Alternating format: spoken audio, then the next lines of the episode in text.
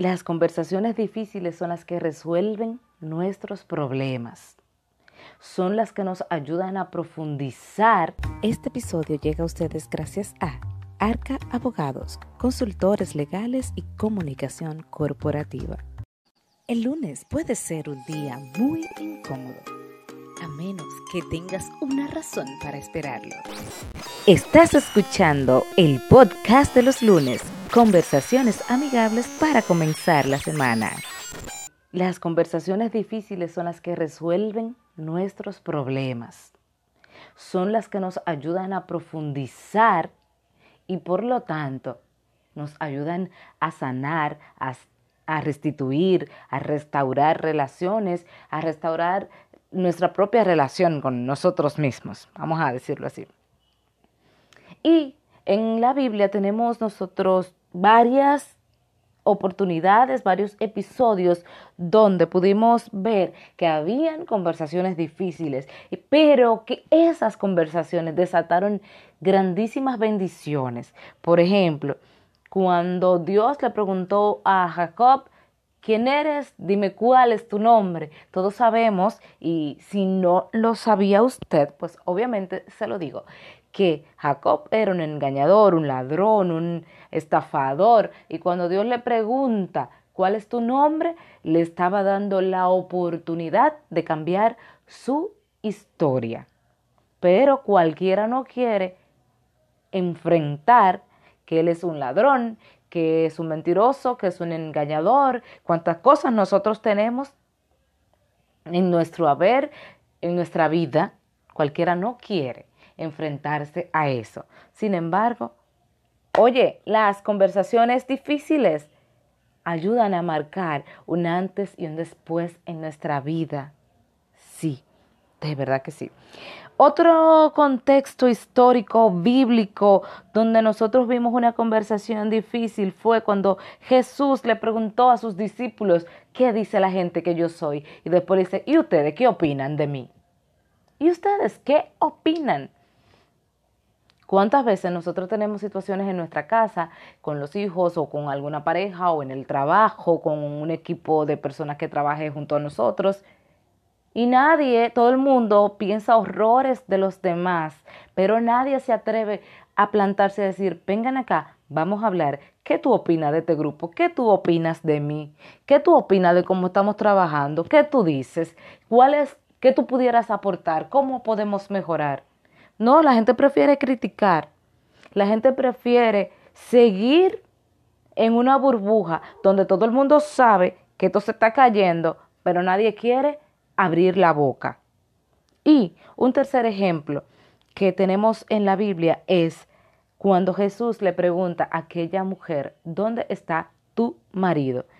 Y ella dice, ah, yo no tengo, le dice, pero es claro Cinco has tenido y el que tienes ahora no es tuyo, pero aquí se desata una historia de sanidad, de restitución, donde ella es sanada y es también motivada a hacer cosas que nunca antes había hecho, que no se había atrevido a hacer.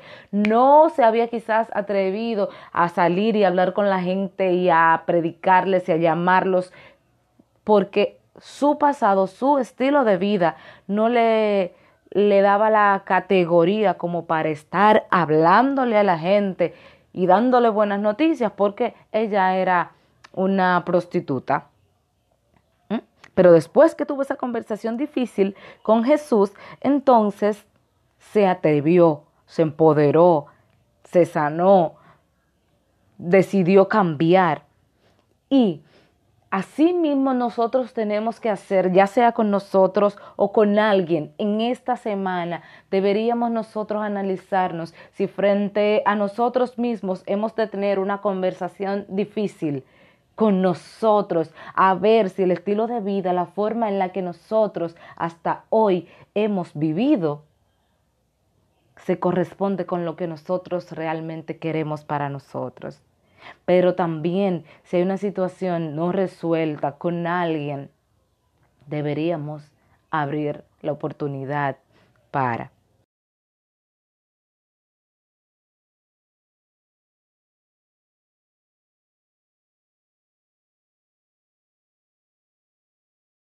algunos pasos que podemos nosotros tomar en cuenta a la hora de, de tener una conversación de, por ejemplo, hay temas que resolver con un equipo de trabajo o con quien sea, con alguien, nosotros podemos tener ese checklist, ese listado de cosas por hablar. Y esperar, otro paso es esperar eh, como el contexto oportuno, porque una gente que está quizás eh, trabajando y en movimiento y haciendo cosas, no está enfocado en hablar. Eso lo que va a desatar es una tormenta peor. Entonces, esperar el contexto oportuno, apropiado, la mayéutica, lo que usaba Sócrates en su comunicación, pero también lo que usaba Cristo, que Cristo le preguntaba a la gente, ¿qué tú quieres que yo haga por ti? ¿Qué tú quieres que yo haga? Y a todo el mundo, y, y todo lo de él, los diálogos de él, eran muchas preguntas antes de él tomar alguna decisión, de algún mensaje, de sanar la gente siempre hacía preguntas, ¿qué ustedes quieren que hagamos? ¿Qué ustedes creen que se puede hacer? ¿Cómo alimentamos a esta gente? Siempre preguntas. Y el siguiente punto es la escucha activa, porque de nada nos sirve estar preguntando y ser eh, como incisivos en nuestras preguntas y hacer preguntas que le demuestren al otro que él es que está equivocado, tú eres que estás errado, y hacer preguntas que lo que hagan es señalar y cuestionar el comportamiento del otro. Sin embargo, esas preguntas deben de ir dirigidas es ¿qué hice yo? ¿Qué hice mal? ¿O qué tú crees que pude haber hecho mal? ¿Por qué tú te sientes ofendido? ¿Qué fue lo que yo hice? Siempre desde porque así le damos la oportunidad al otro de entrar en confianza, en seguridad y hablar claro y directo Usted quiere resolver un asunto, entonces fortalezca sus emociones para que aguante. Pero el resultado, como dije al principio, va a ser provechoso. Después de escuchar activamente, entonces hay que ir susanando cada punto, dando, si hay que dar explicación, dando explicación del por qué yo, porque quizás aquel se hirió y no entendió el contexto mío.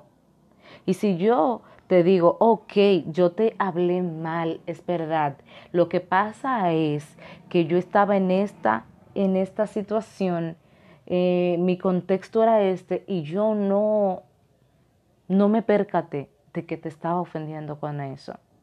Entonces, ahí lo que vamos a crear es un clima, un ambiente de empatía donde el otro va a decir, wow, yo, también el otro se va a sentir ah, yo pensé en mí, fui egoísta, me ofendí, pero no me puse en su lugar. Vamos a crear un clima donde todo el mundo va a entender su error. Su error.